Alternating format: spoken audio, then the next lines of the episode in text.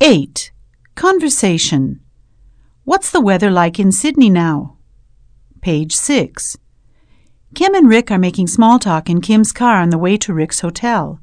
Listen and follow in your book. What do they talk about?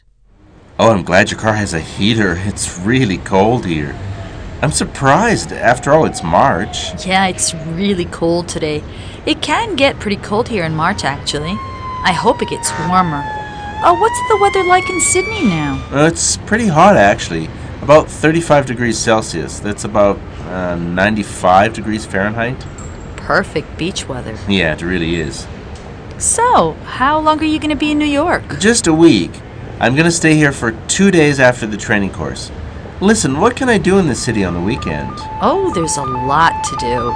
Uh, you can go to the top of the Empire State Building, go ice skating at the Rockefeller Center, and there are excellent museums, too. Great. Uh, by the way, how far are we from the hotel? Oh, not too far. About ten miles.